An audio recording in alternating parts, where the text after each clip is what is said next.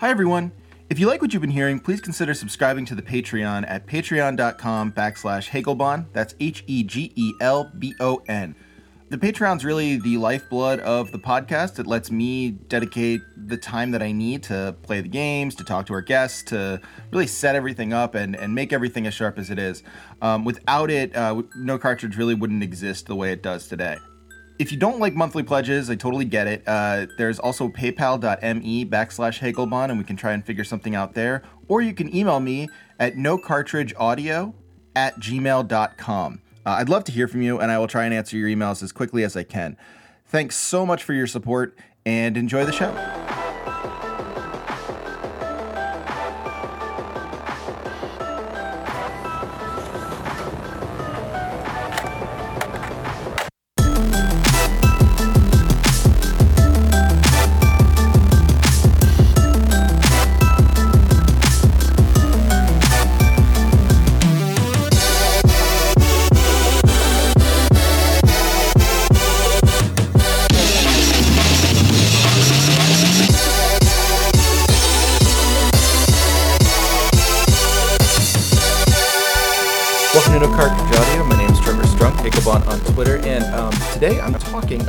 About a game that this is something that I've been doing a while uh, with the podcast, but something that I've kind of fallen behind on, and I'm I'm uh, I'm picking back up. Uh, is this thing where I will play games that you ask me to play, uh, particularly if you're at a certain level on the Patreon. Um, I believe it's twenty dollars a month. It might be forty. I, I can't remember. You can go check. The, it's all up on there. But um, good friend and uh, and, and good tweeter uh, at Jean Luc Picard. That's P E A K H A R D. Um, asked me to play uh, Shin Megami Tensei 4, and I've done it. I've played Shin Megami Tensei 4. Uh, it was a game I wanted to play anyway. Um, if, you know, uh, longtime listeners will remember that I um, streamed Shin Megami Tensei 3 Nocturne uh, with uh, with Andrew, and um, yeah, this was my first uh, foray into one of the DS games. There's many of these games. So the first two, uh, bunch of games uh, came out on sort of the Famicom and Super Famicom. So you're talking the NES and the Super NES. Uh, and then after that, you got the PlayStation 2 version, the PlayStation 2 games, uh, one mainline game and a couple others. And then um, a lot of DS and 3DS games. So this one's on the 3DS.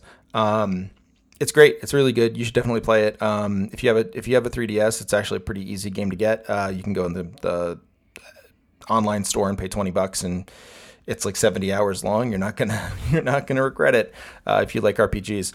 Um, but uh, yeah, no, I mean it's a great game. It's it's cool. Um, you know, just off the top, I would say go go ahead and play it. Um, what's interesting about Shin Megami Tensei, um, and if you want to know more about the like the overarching series, I would definitely recommend going to watch um, uh, Let's Plays. Uh, she's playing through all of them, uh, which is like a wild plan, uh, but I like it a lot.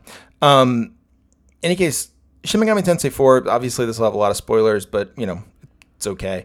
Um, you can not listen if you want, but I'll try and keep them, you know, fairly tame. Um, the outline of the game, the basic game itself, is that you start as, um, and this is actually different than any of the other Shin Megami Tensei games where you start sort of as a person in modern day Tokyo.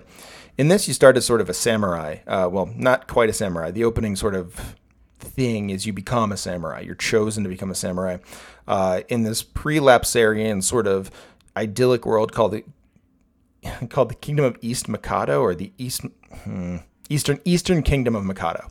Um, you are here and it's sort of like it's weird because like yes there are demons but only the samurai know there are demons demons are a uh, a standard part of any Shin Megami Tensei game and the spin-offs games the persona games obviously if you've played those you know there's also demons or persona in those games as well um, but really by and large it just seems like sort of an agricultural land with sort of a religious um, kind of church slash noble um, framework around feudalism. And uh, yeah, I mean, there are sort of nobles and serf class, and that's, you know, not ideal uh, or anything, but everyone seems to be fairly happy, and it seems to be sort of like bucolic and nice, which is weird. Um, however, there's this dungeon uh, where all the demons come from uh, called Naraku. Um, and if you follow the dungeon down as you are asked to do early on in the game, you come to the end of it and you realize there's this terrible place underneath the Eastern Kingdom of Mikado uh, that you're you know you're forbidden to go to, but you have to go to for some sort of for some reason in the game. I don't, won't explain the whole plot line, but you're you're following someone called the Black Samurai, and um, you find out that this place underground, this sort of like forbidden area, is Tokyo. So essentially, the game is just like all the other games, except in this version of Shin Megami Tensei. They're all sort of like their own individual iterations. Um, I think of it more like an anthology than sequels. Um, although this game has a sequel, Shin Megami Tensei 4 Apocalypse, uh, which is kind of unique. In any case, um, you find out that Tokyo is this underground place. There's a big old ceiling over uh, Tokyo. We find out because uh, nukes were launched to, to, I guess, to kill the demons, and uh, the, the the ceiling was put up by the guardian demon of uh, Tokyo Masakado. Um. So yeah, I mean, basically, like you, know, the the the whole setup is this this clash between worlds. Um, you trying to figure out your way through Tokyo. Um, but you know the mechanics of the game itself are very similar to the other games. Uh, you recruit monsters or demons to be in your party. You have, um, you know, magical powers, and uh, you know you can use a gun, which you can do in all uh, all the games except three. Um, yeah, I mean, and it's a turn-based RPG. Um, you uh, you do have more robust sort of party members, at least in terms of characterization. Uh, your three friends, Walter, Jonathan, and um, uh, Isabeau uh, are uh, much more, much more uh, um, fleshed out and interesting.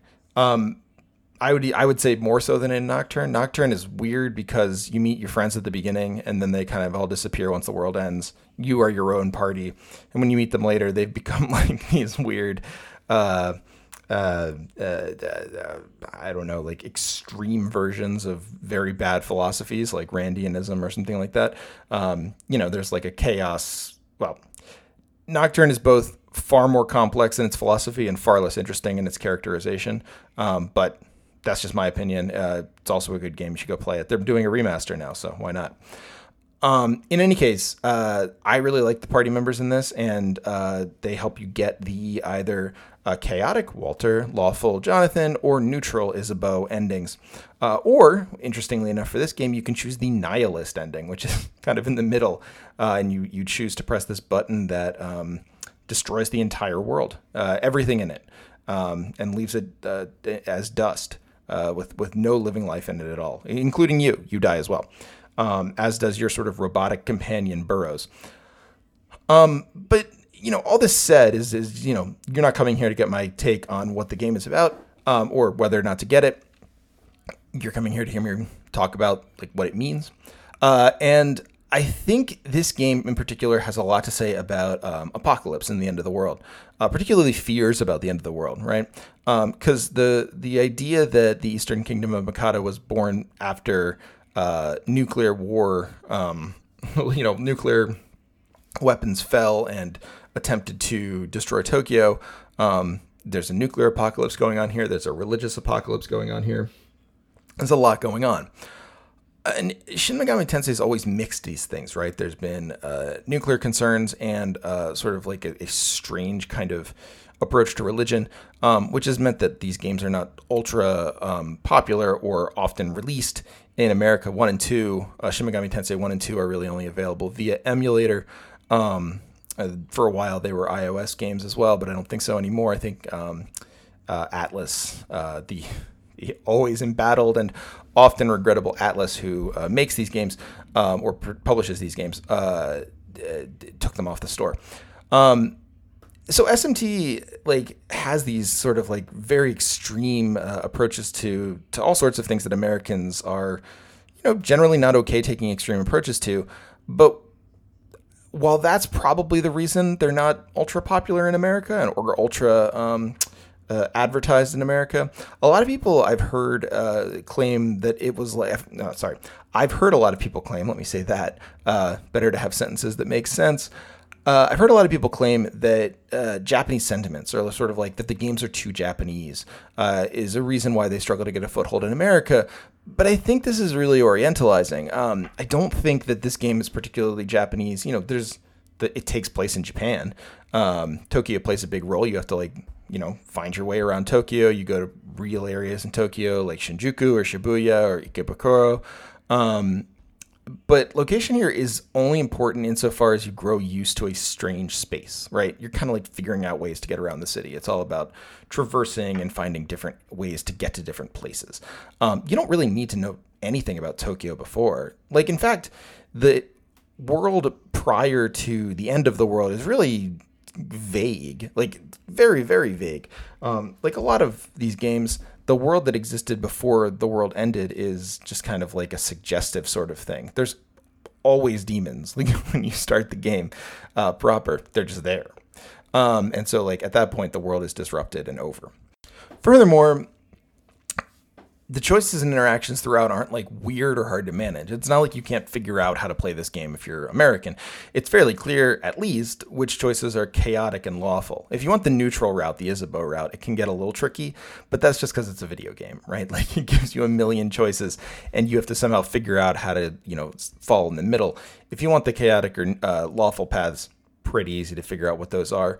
Um, there's kind of a fable uh, element going on here where uh, the good thing to do is uh, save everyone. The bad thing to do is kill everyone.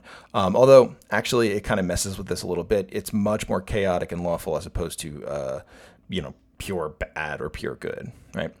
Um, and you know the the thing that's most un-American about this game, I would say, outside you know it's not that it's very Japanese. It might just be that it's not super American. Like I think the apocalyptic lessons in the game aren't super American, and uh, you know, obviously, this is only if we take American post-apocalyptic fiction as representative of American feelings on apocalypse. I think that's fair, but I could see why you disagree. Um, but like SMT is not American post-apocalyptic fiction. Uh, any choice you make in the game is ultimately unfulfilling. In in a lot of American apocalyptic fiction, um, there's some sort of win at the end. Take take um, uh, Cormac McCarthy's The Road, right? Ultimately, a book that I feel is like completely undone by its ending, uh, which totally is hopeful, right? I don't spoilers for The Road in the next you know 30 seconds, but the end of The Road, uh, the the the kid, the boy, um, his father, who he's been traveling the United States with, dies, but the boy finds another family, right? Uh, his his son, who he you know loves, and the whole book is about this father son relationship and the end of the world. He finds a family, and it's like you get some hints that oh maybe the world's getting better, and oh yeah it's going to be so nice. Now he's going to have a nice life. Like this happens a lot in American post-apocalyptic fiction. You get to the end of the whole thing, and you're given a way out. You're given a positive way out in this, even the neutral path, which is the good path, uh, you know, the path the game really wants you to take, uh, Masakado, that uh, demon protector of Tokyo, who was the ceiling and now has been sort of like taken away from the ceiling. You know, the, the Eastern Kingdom of Mikado and Tokyo are one and the same now. Um, he stops and tells your party at the end, he goes, Hey, you know, you're probably going to have to deal with this again in maybe like 20 or 30 years because, yeah, people can change in the moment, but they don't really learn lessons for long. So, you know, you're stuck with this choice to, you know, maintain the status quo, which would be lawful. You know, you, you, you uphold the caste system and you, you know, you, you strike down anyone who would, uh, approach the, the saintly people of the Eastern Kingdom of Mikado and cut off Tokyo. Um, or you go chaotic and, and release demons all across the world and then only the strong survive. Um, or you just kind of make everyone become friends and know in the end that you are going to have to do this again very soon because you didn't actually solve anything. So, you know, either you hurt pe- certain people, uh, hurt everyone in the world, or make a choice that, you know, you just kind of accept that people are going to hurt themselves later on this is not individualistic. It's not like triumphalist. It's it's it's ultimately like, you know, a little depressing. Like a lot of these games are. You know, your best avenue is still a little unfulfilling on purpose. This isn't a critique. It's like literally what the game's about. And so ultimately, I think like the games like SMT, particularly the SMT games, and there are a lot of them, but you know, I've made played most of the mainline ones all the way through. Um, they present this vision of apocalypse, right? That's more realistic than the more triumphalist stories of something like Fallout, if we're thinking about video games. Uh, you know, Fallout, you can stock up and conquer the apocalypse. You can get like good armor. You can build a, a, a stronghold. You can go through and find like your family or your dog or whatever, right? Like the, even the first Fallout, where you're sort of like given this mission by your um, by your uh, people in the vault, uh, you know, you can go out and find the water purifier in Fallout. You can go out and you know solve problems in towns. You you as an individual have this sort of um, agency to fix things in the world. In SMT, there's no stocking up and conquering the apocalypse. You can totally like win the game and become super powerful and like untouchable by the other demons. It's like completely possible. Um, even though like if you kind of mess up, the game is still punishingly difficult. Like it's very hard, and uh, you can lose battles very easily to much worse enemies. Um, but like you know, you can do all that. You can get all the demons in the game. I did. I got really into getting all of them, and I did. Um, but ultimately, that just means you beat the game. Like the game literally tells you at the end, like, all right, well, good job and all. Um, definitely not the end of this story, though. So you know, don't don't feel like you can get any closure. There's also not a clear sense, and I said this before, of the world before the apocalypse in any of the games. In all of the Fallout games, it starts off with telling you what the world was like before the bombs dropped, right? As a sense of like what we could get back to. SMT, it's not, right? Like you get these Nocturne, you get the world before the apocalypse, but it's literally like three minutes, and then you lose your entire humanity. You become the the demi fiend and have to sort of like live this half life as a kind of demon, kind of human. Um, the idea of going back is not even remotely an option. And finally, you're left in a world you can totally unpack and decode. You can find demons, you can find out how to talk to them, you can you have a compendium, you have you can like pick which party members you want, right? You can find Mara. Um, but it's one that even at max level, you don't have any control over outside of being able to, at certain moments, given certain conditions and certain choices you can make, destroy it. But you also then end up destroying yourself at the same time often. The nihilist ending is this way but even the order and chaos endings are sort of you end up like giving yourself over to these impulses that end up just like completely destroying your general mission and framework of what you're doing in the world. You can never actually do you can never actually be the good guy in this game, the guy who like solves all the problems, right? You can only do so much. Even when you make the good choice to let everyone kind of live their lives, you can only do so much. And so you don't need the personal nukes of Fallout 76 to get to the observation that Shin Megami Tensei's vision of apocalypse is far less optimistic and individualistic than a lot of American uh, post apocalyptic fiction and video games for that matter. But it does actually provide a way, uh, SMT does, that is, provide a way of thinking about community after the end of the world, such that you can imagine what the world might be like after the fall, right? So there's not a clear sense of like what the world's like before, but there is a sense of what it is like after and how it might work after. And particularly Shin Megami Tensei 4, in the neutral ending, you get this sort of like group of people playing together, like living together, and and playing together, I suppose, but living together specifically from the Eastern Kingdom of Mikado and Tokyo, learning from each other, trying to figure out how to coexist in the world. And even though Masakado tells you, like, hey, look, like this isn't going to last forever, it still gives you a sense of what things might be like after the apocalypse if it became normal right? The people who live, what are they living like? What after the, the, the fall of order, what does it look like? And uh, SMT kind of actually gives you that, as opposed to something like Fallout, where clearly you are in even in even in the best written Fallout's, right? Like even in New Vegas, you're in either a um, well, not either. You're in a transitory sort of like uh, uh, uh, uh um, uh, it's like a middle, right? Like it's it's it's it's this sort of sense of not quite being in one stage or the other. You're in a state of becoming. This society is anyway. Um, whereas in at the end of SMT4, if you take the neutral path or if you take the chaotic or lawful or nihilist paths, that's the become. You are done. You're like you're you're not liminal anymore. You're at the end. You're at the end of one thing at the beginning of another thing. And this idea of being able to imagine what the world's like after apocalypse ends up actually being a primary desire of Marxist theory, particularly Marxist literary theory, as Fred Jameson, sort of that paragon of Marxist literary theory, popularized this question, this uh, statement that he cites from some book, but doesn't actually give the book's name, so maybe he just made it up. Of you know, it's harder to envision the world after capitalism than it is to envision the world after apocalypse. And I'd actually say it's kind of hard to imagine the world after both of those things, right? Specifically in terms of sociality. But what's curious about Shin Megami Tensei is that in giving you this uh, very very spread out sense of society, very very spread out sense of of people and their ambitions and the difficulty in getting them on even some sort of a same page.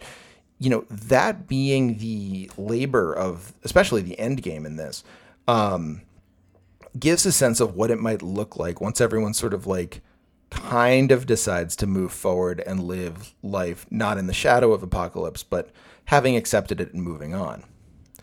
And so, like, you know, it's wild, kind of, from an American perspective, to see a game where, you know, you have an understanding of the world as a space where your individual actions, even when you're put in a position of total power, are still caught up and like deeply enmeshed with everyone else's actions, lives, and futures. And like uh, just to end with like the one sort of example of this that is most profound, I think, is you run into this suicidal woman in Ikebukuro, um, who asks you basically says like you know I've been a pretty bad person in my life. I've I've I've led people on. I've I've you know I've I've used them. I've uh, taken from them, and I've decided that like you know I uh, I don't like I don't deserve to live or something like that, right? And you get to tell her like, "Hey, no, it's okay," or "Yeah, you probably should, you know, commit suicide." And depending on those two choices, you get this massive boost to your uh, either your lawful or chaotic uh, um, uh, side. You know, you either get like way closer to chaotic or way closer to lawful. It's this weird sort of pivot in the game that you wouldn't think is a huge pivot in the game, but it is. The interesting thing about this, though, is she disappears both times, and you're told she probably killed herself, right? The actual action she takes has not anything to do at all with you. You say something, you impact your own sort of understanding of how the world works, your own brain, uh, the the way you kind of like approach the world, but your choice doesn't change anything. The only choice you can make is to allow the space for society to grow again. And in doing that, Shin Megami Tensei provides this, or Shin Megami Tensei 4 provides this really interesting way of understanding the social after the end of society. In any case, uh, that's my first of these. I'm going to be doing more of them. And um, I hope you enjoyed, and I will uh, hopefully catch up with you soon. The next game I'm doing is The World Ends With You, another uh, Tokyo game, but quite a bit different. So uh, hope you enjoyed this one. Go follow Jean Paul Sartre, uh, not Jean Paul Sartre, you can follow him too.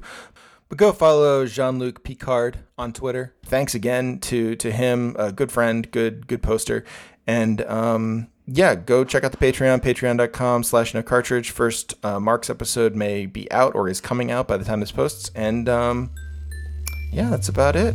Uh, talk to y'all soon.